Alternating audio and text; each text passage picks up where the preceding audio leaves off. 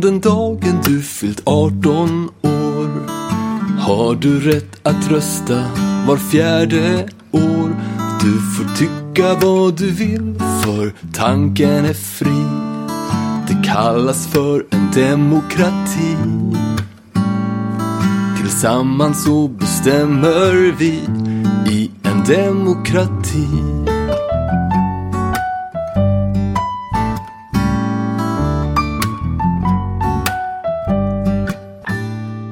Ni lyssnar på Blom Olsson Perspektivpodden med Pelle Blom och Jeanette Olsson. Podden görs av föreningen Panorama i Örebro. Jag heter Urban Århammar.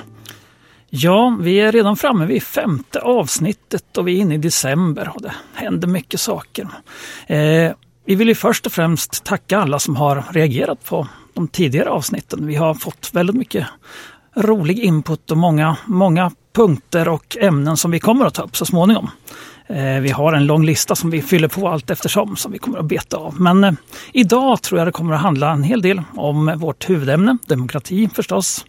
Men även lite grann då som vi var inne på tidigare, globalisering. Och sen kommer vi väl inte förbi den här pandemin som har påverkat oss alla och även föreningen Panoramas verksamhet ganska mycket det här året.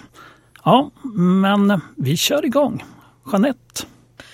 Demokrati har vi ju pratat om, det är ju grundläggande i våran förening, och demokratin är ju både en samhällelig process och ett mål i sig. Alltså, den är ju, grundar sig för, för respekten för mänskliga fri- och rättigheter och fria val, rättvisa val med allmän rösträtt och en fungerande rättsstat såklart. Det är ju väldigt väsentligt i en demokrati. Och på samma sätt så garanterar ju demokratin skyddet för och förverkligandet av de mänskliga rättigheterna genom att möjliggöra representationen och deltagande av grupper och individer i olika samhällsprocesser. Och ett rättssystem där alla människor är lika inför lagen och fungerande och transparenta nationella styrande organ.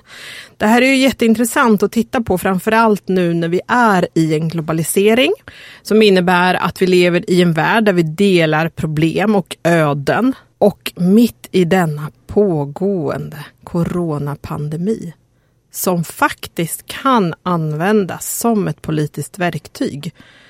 Där man börjar införa nya begränsningar och kanske rättfärdiga dem genom att vi behöver ha det här skyddet. Ja, det är intressant den här, alltså hela det här året som har varit. Man kan ju se det på svensk synvinkel, så kan man jämföra med Europa och man kan jämföra med delar av världen. För att det är ju faktiskt så att man, det är som vanligt, man har ju bara koll på vissa delar av, av det som sker i världen och oftast på väst, i västvärlden någonstans där. Men eh, Sverige har ju, som vi vet alla, har, har ju haft ganska så fritt utifrån eh, de här... Eh, pandemin, och eh, jag tycker att för, för min del så har, det ju, har jag liksom uttryckt i alla sammanhang att jag liksom tycker att jag har haft helt rätt väg att gå. Sen är det ju naturligtvis misstag som har begåtts, så jag tycker den här friheten här känns otroligt skönt, men det är ju inte alla, det är trots allt en äldre del av befolkningen som faktiskt inte har fått gått ut, och jag pratade faktiskt med en idag som var helt eh, ja, sa det, jag, jag kan bara inte sitta inne, jag måste ge mig ut, det går bara inte. Liksom. Så att det, det är tuffa, tuffa beslut, men helt klart är ju att det, om man jämför med Europa så har vi haft det ganska fritt, fast det numera ropas efter, har gjort på slutet hårdare och hårdare tag, och framförallt skulle jag vilja påstå att det kommer en hel del från media, från stora delar av de stora tidningarna, framförallt kanske högermedia, som trycker på utav helsike nu att det måste hända någonting här, och eh, där uppstår en hel del frågor. Och det här tycker jag är farligt, därför att det är som händer och det som pågår är ju fruktansvärt. Men vi får ju inte agera i effekt. Affekt, affekt. menar jag ju. Alltså att, att reagera och agera utifrån ett affekttillstånd gör ju att man fattar ju fel beslut. Det blir ju panikartade. Jag gillar också strategin som vi har i Sverige, där vi liksom har tagit ett stort eget ansvar. Och alla restriktioner och råd gör ju att alla gör ju så gott de kan, och man får väl utgå ifrån det. Sen finns det ju säkert olika förklaringar till så många parametrar att folk rör sig ute, men man måste ju faktiskt också röra sig ute. Och det gillar jag med den svenska rådande situationen som de ändå ger. Men jag blir ju bekymrad när Bengtsfors går ut och säger att om man bryter mot råden så ska det anmälas. anmälas. Jag förstår ju hur de tänker, för då vill de i så fall förbättra och agera på ett annat sätt utifrån det. Men det låter ju fruktansvärt om vi ska ha någon angiveriverksamhet under coronapandemin och att det blir så legalt. Vad ska man göra mot, för de, med de som har brutit mot råden då? Men så där har det varit, angiveriet har ju varit nu under en period, även om det inte har varit kanske på personligt plan i det fallet. Men jag menar, det är ju hur många ärenden som har lagt ut, kolla, kolla, kolla vad mycket bilar det är på här borta mm. vid det här köpcentret. Eller mm. kolla, kolla, kolla på den här restaurangen, mm. hur många som är där inne. Och så tar man ett foto som är liksom taget så att det ser ut som det är hur mycket folk som helst. Men vrider man på det där fotot och tittar från ett annat håll så är det inte alls säkert att det är så mycket folk och så får någon stå i skamvrån. Det är klart det finns de som inte har skött sig, men det är väldigt, väldigt många som har skött sig också. Mm. Men jag tycker också den här angiveridelen är rätt otäck. Hur vi, då, då tänker jag mer liksom rent mentalt, vad skapar det för effekter längre fram med andra saker som sker liksom, när man börjar peta och peka finger att den där gör fel och den där gör fel. Det kommer ju kunna sprida sig till allting och till viss del gör det också när, när det händer någonting med de här flashback och sånt här. Folk lägger ut och de kastar ut ansikten på folk som påstås ha gjort saker och det vet vi inte om de har gjort. Så just den här angiveridelen tycker jag är en ganska intressant del och det har jag förstått ut i vissa delar i Europa, om det är Spanien eller Italien har det varit väldigt tydligt. Där man liksom, om det är någon som har fått hem folk till lägenheten och grannarna liksom, ja men kolla här, mm. de är där liksom. Alltså, det skapar ett jävla otäckt samhälle mm. någonstans. Så jag förstår ju också att det här handlar väldigt mycket om att man, man är rädd. Man vill göra någonting som är bra, som du säger med det här med Bengtsfors också. Men i allt det här så måste man tänka ett varv till. Det kanske inte alla kan göra, men man kan i alla fall hoppas på att våra beslutande politiker och de som sitter på de positionerna faktiskt är så pass kloka som kan tänka ett varv till. Eller två varv till. Men det är det som jag tycker är mest skrämmande i de här frågorna. Liksom, att det är väldigt många som är korta, tycker jag, i sina tankar. Och, och det skrämmer mig. Mm. Konsekvenserna blir så fruktansvärt allvarliga. Och, det, och de här sekundära effekterna av nedstängningen, de kommer ju få konsekvenser i, i decennier, tror jag.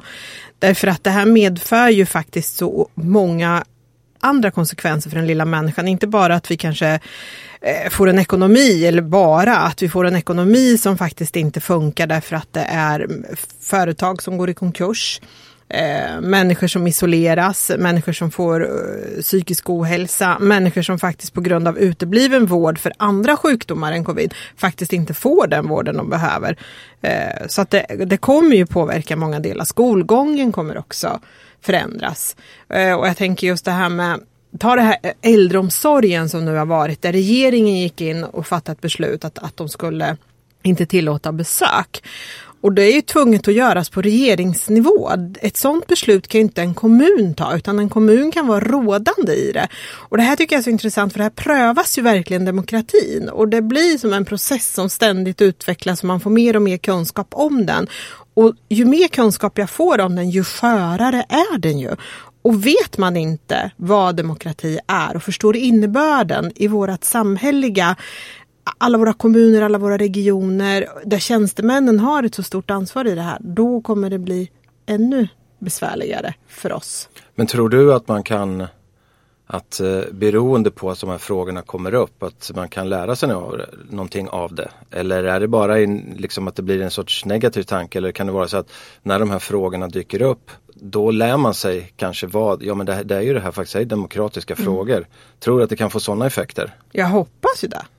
Alltså det är ju det som är, det är ju det, den demokratiska processen utvecklas ju hela tiden och det är när vi ställer saker på sin spets som vi verkligen ser om det är hållbart eller om vi behöver ändra och att ta ansvar för i så fall hur vi utvecklar. Jag tror få människor går till sitt jobb och tänker att idag ska jag göra fel.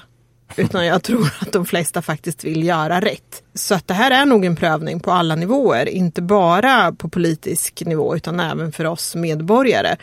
För här märker vi ju hur inskränkt det är. Jag tycker det här är jättejobbigt med de här inskränkningarna som Sverige ändå har. Där de råder mig att bara, bara umgås, det låter ju så hemskt, men faktiskt bara umgås med den jag lever med.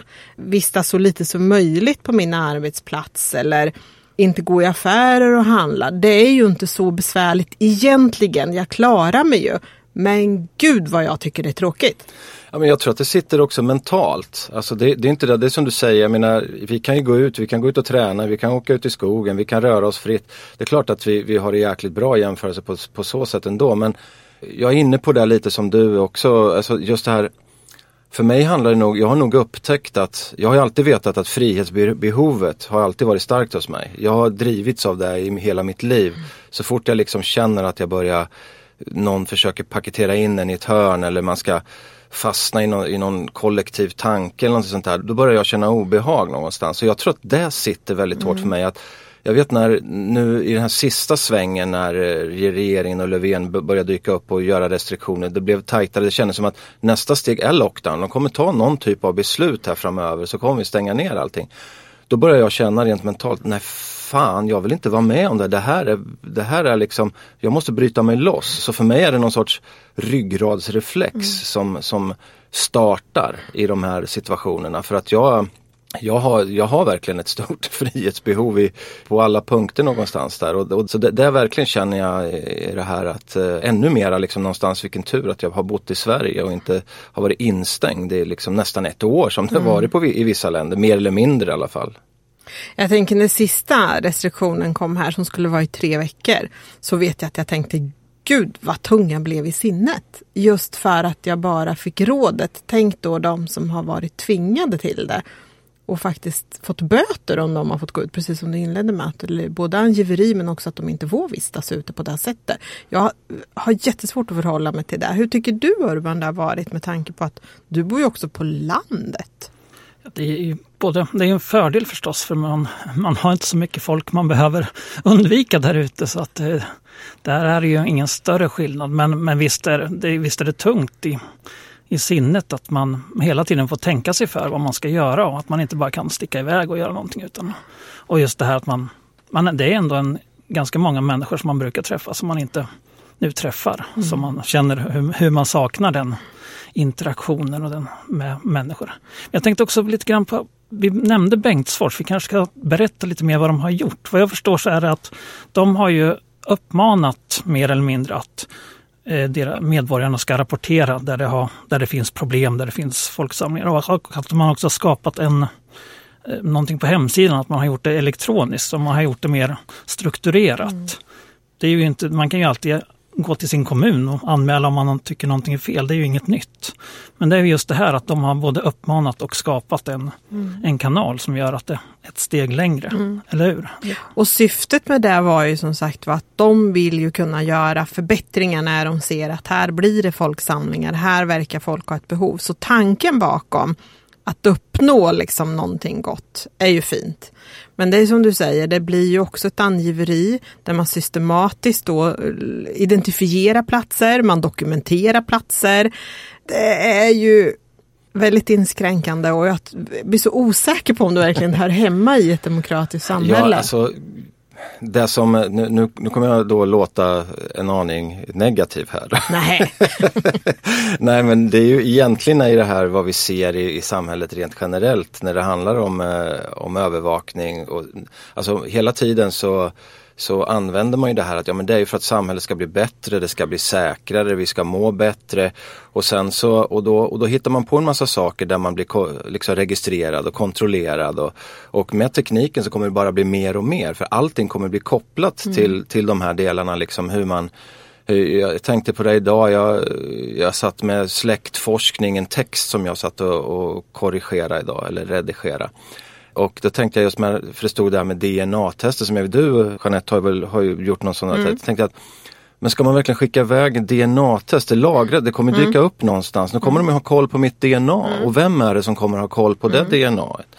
Och så säger man alla så här, ja men så länge man har rent mjöl i påsen, jag mm. gör ju aldrig någonting. Så varför ska jag behöva bry mig om det? Det är ju jättebra att man blir bevakad, att folk, att någon tar hand om en och att det är så här. Ja, det kanske det är. Men det är då man måste tänka några steg till. Plötsligt så dyker det upp en regering som inte... Då har de full koll mm. på varenda steg mm. du gör. Och problemet är väl att vi har ju redan gått så pass långt. Mm. Det är där jag menar att jag är negativ. Att det finns ingen återvändo här. Nej. Det här handlar bara om att på yt- återigen någon sorts mentalt plan försöka vara någon sorts mini-rebell och hålla sig ifrån så mycket som möjligt så länge som möjligt. Men we are fucked handlar om, om övervakningssamhället, så är det ju bara. Och, och det där är ju så jäkla spännande, för här vill jag vara med och påverka. Visst, det har gått så långt, vi kan inte stoppa det. Och jag tänker, senast igår läste jag att polisen har, nu vet jag inte vad de hade gjort, men de hade i alla fall förbjudit på ett eller annat sätt att man fick inte ta ut kontanter efter tjugotvå Och då tänker jag så här, alltså de stänger av, inte för att jag tar ut så mycket kontanter, även fast jag vill ha kontanter så är jag urdålig på att hantera det. Men jag vill kunna ta ut det när jag vill. Och nu får jag inte efter tjugotvå, för rånrisken är så hög. Jag förstår tanken att man inte vill att det ska bli rån. Men vad innebär det här då när man begränsar mig? Då styr man mig ännu mer mot det digitala. Eller som man i Norge, där arbetsgivaren säger att Om inte, jag vill inte anställa någon som inte är vaccinerad mot corona. Mm. Och då kommer det registreras i sig. Alltså det blir ju ett otroligt förvirrat tillstånd. För vi befinner oss ju i ingenmansland med den här övervakningen. Eller det här när man går och spelar paddel. De som nu går och spelar paddel, att de tar tempen på dem. Ja, det var ju något ställe som hade... Ja, som hade det att man får. Mm. Och vad, vad liksom, ska jag mata in mina uppgifter då? Och om jag då...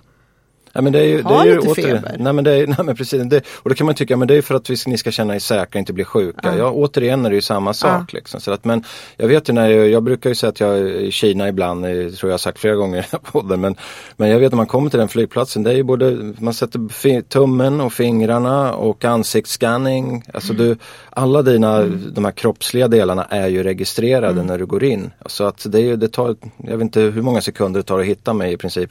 Om jag går omkring i någon fjorton miljoner stad så det bara smattrar till, så finns man ju där. Och, och vi kommer ju snart vara där också. Men det är klart att vi, vi måste ju diskutera de här grejerna. För det är inte så, många saker är positiva naturligtvis med teknikutveckling. Det är inte så att jag står här och vill leva på medeltiden eller någonting sånt där. Men, och, och, men det måste ju alltid, man brukar alltid snacka om det, de här etiska frågorna samtidigt som tekniken rullar framåt någonstans. Och, och de diskussionerna måste man ju ta mycket, mycket mer framöver tror jag. För vad man kommer fram till, det vet jag tusan, men Men äh, återigen, jag tror det blir svårt att äh, hålla sig ifrån det här registrerade. Vi kommer vara registrerade överallt och det är som du säger, det är pengar.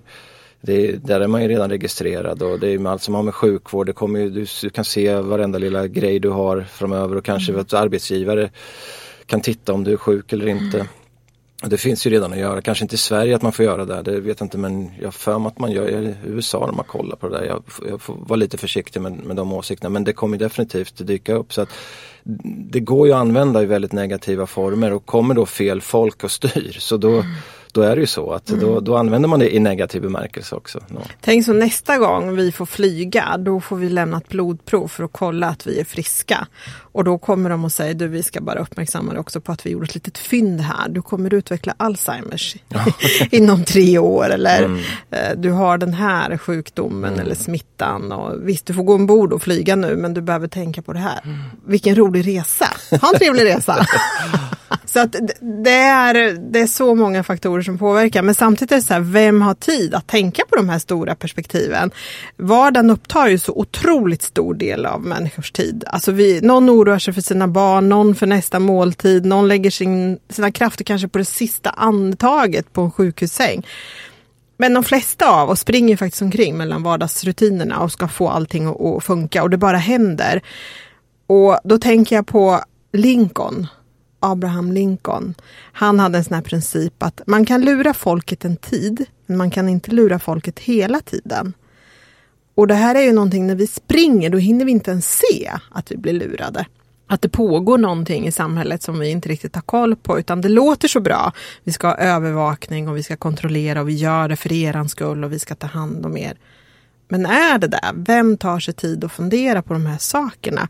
Och vad är det som händer i våran stora värld? Och det här är ju rätt så intressant utifrån den boken som vi har läst nu som heter, Pelle, vad heter den? tjugoett tankar om det tjugoförsta århundradet. Vi lägger ut det på våran Facebook-sida sen. Ehm, där man tar upp just det här med de olika styrena över tid. Där man tittar liksom på de här ögonblicken. Och det, det var ju framförallt under nittonhundratalet där man säger Franz Ferdinand-ögonblicket utgjorde imperialismen. Eller Hitler-ögonblicket som utgjorde fascismen. Eller Che Guevara-ögonblicket som utgjorde kommunismen. Alla de hade ju visioner för hela mänskligheten. Och i det här så fanns ju även liberalismen. Och det är ju den som har överlevt med sin berättelse. Och det här med berättelser och historier och hur vi liksom... tar med oss det som har hänt tidigare till nuet. Det är ju väldigt, väldigt intressant. Och då tänker jag på det som hände med Trump, om vi ska se Trump-ögonblicket. Och han hade ju en nostalgi faktiskt att gå tillbaka. Han sa ju faktiskt att jag vill göra Amerika bra igen. Make America Great Again. Det var ju liksom hans eh, filosofi, att gå tillbaka till det som var tidigare, för det var bra. Han skulle sätta upp murar och han skulle se till att skydda, och att Amerika inte skulle vara den här storebron för hela världen. Men egentligen så är det ju teknologin som är en av de större hoterna, som han kanske inte hade kunskap om eller inte riktigt utvecklade och började tänka kring. För den förenar ju oss på ett helt annat sätt än vad, vad den gjorde förr, när världen... Men jag tror inte att så mycket av det som är när man, de här rörelserna som kommer är ju... De uppstår ju av någon sorts, som du säger, ögonblick. Och, och jag tror att då kommer vi tillbaka till det som jag tror vi har pratat om flera gånger. Att när människor känner sig osäkra och rädda och det är ett samhälle som inte riktigt fungerar. Man börjar... Man vet inte vart är vi på väg mm. någonstans och, och hur ska det här gå? Då blir det oro och sen så dyker det upp någon typ av stark rörelse som har svaren på allting. Och, och då är det lätt att följa där någonstans. Mm. För nostalgi är ju stark överhuvudtaget. Jag tänkte på när eh, Sovjetunionen föll samman och, och Ryssland kom till. Och då fanns det ju en stark... Eh, demokratitanket under några år, mm. under en period. Men det blev ju en sorts våldsam period där massa maffiaorganisationer tog mm. över och oligarker började liksom ta kontroll på gamla statliga grejer. Så folk blev ju mördade, det blev ju bara ännu värre. Mm. Och vad ser man då? Ja, vi hade ju tidigare stark kommunism där vi inte fick säga något, vi var starkt kontrollerade, men vi hade i alla fall mat för dagen. Vi behövde inte tänka på att eh, vi skulle bli, bli nedslagna. Det var, det var säkerhet i landet mm. relativt. Och det är klart att när man ser sådana saker, då är det lätt att tänka tillbaka. Det, är ju, det var ju faktiskt många som ville tillbaka till den gamla Sovjettiden. De kanske fortfarande vill, vill det, det vet jag inte. Men så tror jag även när vi handlar om Sverige också, där det är oroliga tider och vi känner inte igen oss. Det är många av de här folkhems... Eh, skyddsnäten som håller på att falla samman och, och, och man känner att blir man sjuk så är det inte säkert längre att man får sjukpenning. För trots att man har betalat den här skatten och varit, mm. varit en god medborgare så finns det inte. Det är inte säkert att du kommer in och får din sjukvård du ska ha. De kanske måste betala extra för den. Alltså det finns massor av sådana här liksom kriminalvården, psykiatrin. Alltså alla de här som vi har stått som en sorts grund står ju och dallrar. Mm. Och det är klart att i det läget så om det kommer en rörelse som har lösningar på det tycker de. Att bara vi går tillbaka till det gamla så kommer allt det här lösa sig. Ut med alla utlänningar som kommer hit och förstör och, och eh, tar våra pengar och, och eh, massa korruption och allt vad det nu är. Så då är det lugnt. Men du kan ju inte gå tillbaka i historien på det sättet. Du måste hitta nya lösningar. Och jag tror att det är det som är åt med den här boken mm. också. Som diskuterar just kring de här frågorna. Att nya lösningar. Och det här vet jag att jag för många år sedan skrev någon krönika om att Jag, har inga, jag är inte tillräckligt intelligent för att hitta de lösningarna själv, men jag efterlyste just då en helt ny politisk rörelse. Alltså någonting helt annat. Alltså från grunden hur politiken är uppbyggd. För det är ju, det vi har upptäckt nu när vi har läst det här är ju att det, allting härstammar ju någonstans ifrån antiken och Grekland. Och, och även om det är i nya former och det rör sig och förändras lite grann så finns det någon sorts grund där i alla fall. Det har ju visat sig periodvis att det funkar, men nu i en ny, ny tid när teknologin kommer in så är det ju inte alls omöjligt att vi behöver någonting helt nytt, och det är ingen som har de lösningarna just nu. Och det är det som är så spännande tycker jag, att det fi- vi, på, vi får vara med om det här nya, även att det är jobbigt för ovissheten är ju stor, men det är ju de här berättelserna som, som framkommer i den, här, i den här boken just att alla de här berättelserna liksom har tagit slut. Fascismens berättelse tog slut, eh, kommunismens berättelse tog slut och nu är liberalismens berättelse också slut. Och det finns inget nytt, för vad är nästa historia? Den ska ju vi skapa en berättelse till. Och där styrs vi av det här som du säger, bioinfoteknologiska revolutionen, alltså A I till exempel. Eh, och, och det är ju någonting som bara har skett, för vem har röstat om internet? Det finns ju bara där. All den här tekniken har ju utvecklats ruggigt fort, ruggigt mycket, påverkar oss i våran vardag, påverkar ekonomin, finanser. Och helt plötsligt så, så har vi liksom inte någon väg att det är hit vi ska gå. För nu kan man inte längre producera pengar och ge mer till folket, utan nu är det någonting annat som krävs. Och här tror jag det är, här behövs det ett nytänk, här behövs det en ny vision. Och jag tycker också det är intressant utifrån det här som du säger, men det här nostalgiska. För den bild jag får av media är ju liksom att just nu är det faktiskt det här terrorister med muslimer och det är fruktansvärt att de håller på med, de ska erövra världen. Men, men Trump, han säger ju faktiskt att han vill göra Amerika bra igen, precis som det var förr. Kina, de vill ju liksom ha kvar det här kejserliga och Konfucius tankar, men de är ju väldigt liberala i sin handelstänk utåt mot världen, men in, inuti, alltså i landet som jobbar de ju verkligen efter det och strävar efter det. Ryssland strävar ju också efter sitt tsarvälde, men säger ändå att det är demokratin. Och Mellanöstern pratar ju då om sitt kalifat. Och Israel vill ju gå tillbaka till Gamla Testamentet. Så det är same same. Och ändå så pekar man bara ut vissa som är så fruktansvärda. Jag tycker alla är lika knasiga. Ja, nej men återigen, nostalgin har ju, det, det är lätt att försöka se någonting annat när man inte vet vägen framåt. Att den vägen framåt är så otroligt eh, diffus för att det är så få som förstår. Och det är det som är, jag tycker har varit problemet med teknikutvecklingen överhuvudtaget. Den har ju naturligtvis varit väldigt, väldigt bra. Det kan ingen annan säga någonting om, för det har hjälpt oss till stora delar. Men de som jobbar med teknik blir en sorts, en sorts härskare själva, för att de sitter på sån, på sån eh, kunskap som vanligt folk och inte ens politiker förstår sig på. Så när vissa av de här som håller på med teknik, kan ju vara allt ifrån med de sociala medierna tidigare när det slog igenom, eller när internet slog igenom, jag kanske kommer ihåg med vad heter det, Framfab, och det, det var ju sådana företag som, det var framtiden och allting där. Alltså det blir en halleluja-stämning kring sådana här saker. Och när folk inte har kunskap om, då förlitar man sig till hundra procent på de här personerna. Då har ju de full fart framåt och styra världen dit de vill. Mm. Och så tänker jag att det är lite med A I nu. Alla vet att A I kommer att vara det som kommer att gälla nu framöver. Och jag menar, det vi lilla vi vet, det, det händer ju saker i, på olika laboratorium och ställen som, som har gått mycket, mycket, mycket, mycket längre än vad, vad vi ens kan förstå.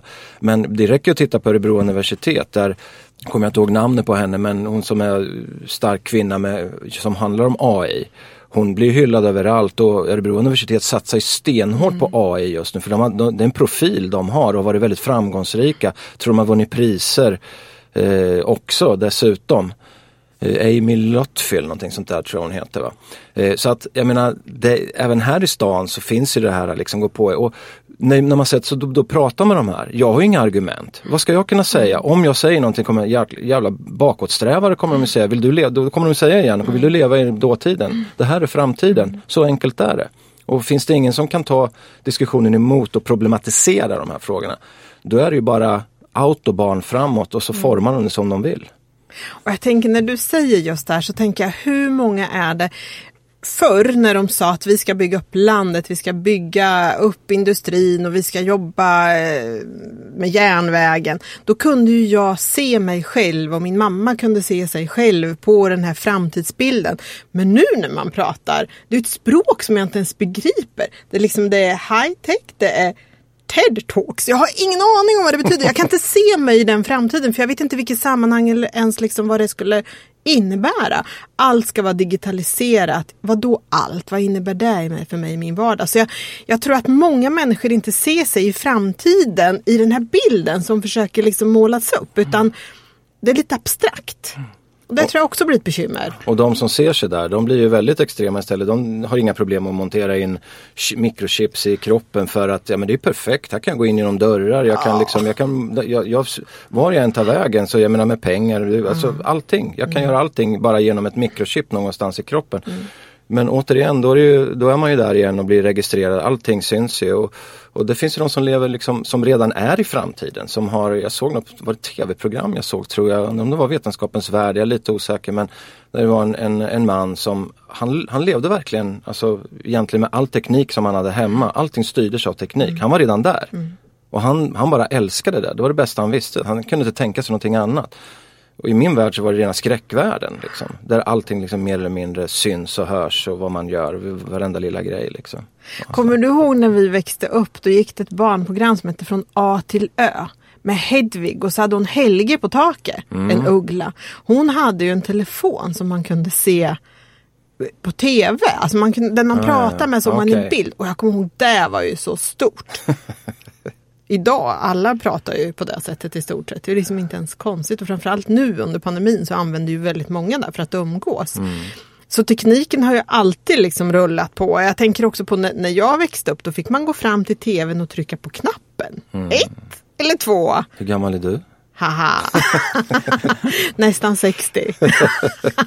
Men du fattar. Och, och det var ju jätteknepigt det här när fjärrkontrollen kom. Och nu ska allting monteras i min kropp så att jag mm. liksom kan... Så när våra barn och barnbarn hör det här, framtida generationer, så kanske de tycker att vi var jätteknäppa. Eh, som var motsträviga mot det. Men för mig handlar det om min frihet. För mig handlar det om att jag har kontrollen och ansvaret. För det innebär både rättigheter och skyldigheter. Ingen annan. Så. Men det är ju här de etiska diskussionerna måste finnas, och det gör de ju säkert hela tiden också. Men för att återknyta återigen till det där att de som lever i framkant har ju hela tiden tolkningsföreträde, för att mm. det är ingen annan som kan förstå vad det är de håller på och kan säga emot och förstå konsekvenserna av det egentligen. Det blir bara att vi står här då som sagt och, och representerar då en generation som, mm. som inte kommer ha så stor del av det antagligen då, det, det nya samhället också. Där tänker jag också på, det finns en väldigt intressant kapitel i den där boken då som berättar om, om A I. Att A I springer ju ifrån, det finns ju snart ingen som kommer att ha kontroll. Eller det är redan så idag att A I lär sig själv. I den tar de ju upp eh, schack. Och eh, ja, schack är väldigt hett just nu eftersom den här, ni vet, den här serien Queens Gambit, som Netflix största succé någonsin har gjort, att det blev en schackboom över mm. världen. Folk spelar schack som tokiga. Men det var ju en stor sensation när schackdatorn, den här Deep Blue, slog världsmästaren Kasparov nittiosju. Men här i boken tar han ju upp att nu är det inte intressant längre för schackprogram eller schackdatorer att spela mot människor, för de är så extremt mycket bättre. Och han tog ju upp exemplet som var från sjutton tror jag, där för första gången det var två schackprogram som spelade mot varandra. Och då var det ju ett etablerat schackprogram då, som hade lärt sig alla mänskliga ma- stora matcher genom tiden och också hade spelat mot andra datorer många gånger och hade lärt sig det. Och så var det en dator som jag tror var Googles, eller ett program då som Google hade tagit fram, som aldrig hade spelat schack innan, bara fick testa att spela mot sig själv i fyra timmar och lära sig själv då hur fungerar det där. Och det programmet vann. Oj. Nästan varenda, det var, den förlorade ingen match. Den vann massor och det blev remis i några matcher då, så att men den hade liksom hittat nya vägar, för den brydde sig inte om det mänskliga sättet att spela schack, utan den bara lärde sig reglerna mm. och sen spela mot sig själv och sen spela mot den här andra och vann. Så att där är ju A I idag, den behöver inte oss särskilt mycket. Den, ja, vi, vi skapar den ju, men sen lär den sig själv. Mm. Och det där är ju så svindlande så att man blir lite... Ja, för det är det där att jag, jag ska egentligen hålla mig från att prata ekonomi, för det är verkligen inte min starka sida. Men jag har ju förstått att eh, liksom även börser och sådana här saker styrs av, av datorer nu för tiden, och att människorna faktiskt inte har någon riktig kontroll på det, våra pengasystem. Och, och, och när man då lägger in där då att vi faktiskt bara har pinnar på ett konto nu för tiden, och vi, inte, vi har inte någonting att hålla i, vi har ingen guldtacka, vi, ja det kan vissa ha ju där som sparar i guld kloka kanske, men gemene man har ju liksom ingenting liksom, med kontanter som du var inne på Jeanette, det går ju knappt att hålla på med längre, och då, då finns det enda värdet vi har då på där vi tjänar och där vi har sparat, det finns då på olika diagram och på olika program och på olika ställen vid banker eller vad det nu är för någonting. Om det då är plötsligt börjar vara att datorer går in och algoritmer som är med och påverkar de här sakerna. Och det, och det är då som du säger där att de här är så mycket smartare än vad, än vad människorna är. Var har ju våran kontroll då över, mm. över det ekonomiska systemet, och vart tar det vägen någonstans i slutändan? Det kan ju bara sluta med en krasch någonstans, och vi har ingen kontroll. Vi kan inte säga, äger vi några pengar? Nej, du hade ingenting. Det finns ingenting som är kontrollerat att du har det. Jag menar visst, papperspengar kan bli värdelösa också och liksom på något sätt, men det, det är ändå någonting man kan hålla i och kan säga okej, okay, det här blev värdelöst, jag hade dem i alla fall, det var mina, men här, här, du har ingen kontroll över det, du har noll kontroll över det. Men det vi har kontroll över, det är faktiskt idag och här och nu, och det är snart jul, och det är ju faktiskt en skön känsla, och det är ju faktiskt rätt intressant. Jag ska fortsätta lite med det dystopiska, sen måste vi bryta. För man ska ta corona uppehåll över jul. tyckte jag var okej, okay, hur tänkte ni nu? Coronauppehåll över jul, sprider sig inte viruset då? Vad är det som händer? Jag har inte förstått innebörden utav det. Nej, men det stod bara en rubrik, ah, okay. att flera länder tar coronauppehåll ah, över jul. Ja. Och tänkte så här, hur t- hur t- jag har bara sett rubriken. Ja, men det såg, där hörde jag, var det Storbritannien som de hade att man fyra dagar eller, ja det var ett, några dagar i alla fall under ja. jul och nyår tror jag. Så köpmännen kan få in lite pengar så samhället rullar på, eller vad är syftet att vi ska försöka smitta varandra och av, alltså fler avlider under januari eller? Jag, jag tyckte det där var jätte... Men jag tänker ändå att visst, det är jättemycket som händer i världen och det är ovisst och vi människor har ju en förmåga att när vi inte vet vad det är som gäller, hur framtiden kommer att te sig, då skapar det en, en rädsla, en frustration och antingen så kan vi ju välja att springa och ha följare efter oss och skrika att nu är det jordens undergång, eller så försöker vi orientera oss och titta oss omkring och se att nu händer det saker som vi inte riktigt förstår. Hur kan vi hjälpas åt att få det här att funka bättre? Vad behöver vi veta? Och då är det ju så otroligt viktigt där med massmedias bild av vad de förmedlar, eh, vilka perspektiv de ger oss, vilka fakta vi har, vilka etiska perspektiv vi lägger in. För vi är en ny framtid till mötes, jag tror det. Och det kommer vara lite besvärligt och det kommer göra lite ont och det kommer skava. Men vi kommer att få kramas igen. Jag tror ju på det. Ja, men det kommer vi få. Det är jag helt säker på. Så även om det... vi inte får det kanske ja, man ska göra ja, det. I alla fall med någon. Ja. Ibland. Ja, kanske med en plexiglasskiva emellan. nej, men, ja, nej, men det, det är intressant. Jag, ty- jag tycker att det här med det där nya, det är bra att du plockar upp det. För jag tycker att det är en intressant aspekt att jag tror att, det är inte säkert att vi kanske får vara med om det. För det kommer säkert ta ett antal år. Det brukar göra det, sådana här skiften. Det är inte så att det sker över en natt. Men det kanske är då, nu har inte jag några barn. Men era barn eller dina barn, Jeanette. För jag vet inte om Urban har inte heller några barn. Så, men, ja. ja, precis. Men barn och barnbarn barn och, eh, kommer få uppleva ett helt annat samhälle. Och det kanske då är en ny ism mm. som växer fram någonstans. Mm. Som inte vi ser idag. Och så mm. kanske det blir jättetryggt och lugnt och stilla. Och, och det kanske blir bra med all den här tekniken också. Men just nu idag så är det som du säger. Det, det är många skrämmande grejer som finns och väldigt mycket oro och rädsla och det tror jag också är det som skapar de här politiska, det här politiska kaoset som har varit i, i stora delar av världen under en längre period. Och det är ju också det att vi människor har en förmåga att vilja att någon kommer och hjälper oss och räddar oss. Och då är det så lätt att lyssna blind på någon som säger att nu det här ska ni göra, det är rätt. Men jag tror att vi har ett eget ansvar. Vi måste ta det egna ansvaret. Vi har rättigheter, vi har skyldigheter och ingen jäkel kommer att rädda oss. Vi måste rädda oss själva och bidra till att få det här att funka. Och där tror jag också vi har en, en löftesrik framtid. När man tittar på stora enkätundersökningar som gör, görs världen runt. Så demokrati som vi ändå tycker, och det är därför vi har startat den här podden och föreningen, det, det tycker vi ändå är grunden till allting. Demokratin får fortfarande väldigt högt betyg och folk vill ha demokrati. Man ser det som något positivt. Det man ser som negativt det är ju som vi pratar om att liberalismens ja, grundtanke med parlamentariska styrelsesätt det har fått sämre och sämre betyg. Liksom medierna har också fått sämre och sämre betyg av folk. Så att man, man börjar vända sig bort från de här institutionerna som har verkat ett tag. Men man har fortfarande önskan om en demokrati. Och där kan vi vara med och forma. Även om vi inte får vara med själva så kan vi kanske ja, fortsätta att jobba med det. Från den dagen du fyllt arton år har du rätt att rösta var fjärde år. Du får tycka vad du vill för tanken är fri. Det kallas för en demokrati. Tillsammans så bestämmer vi i en demokrati.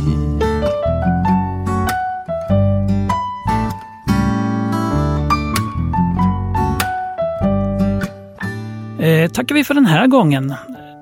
Vignettmusiken var som vanligt Tobias svärd med demokratimelodi från Små sånger för stora hjärtan. Vi spelar in podden hos Thomas T K Karlsson och jag heter Urban Århammar. Tack för den här gången.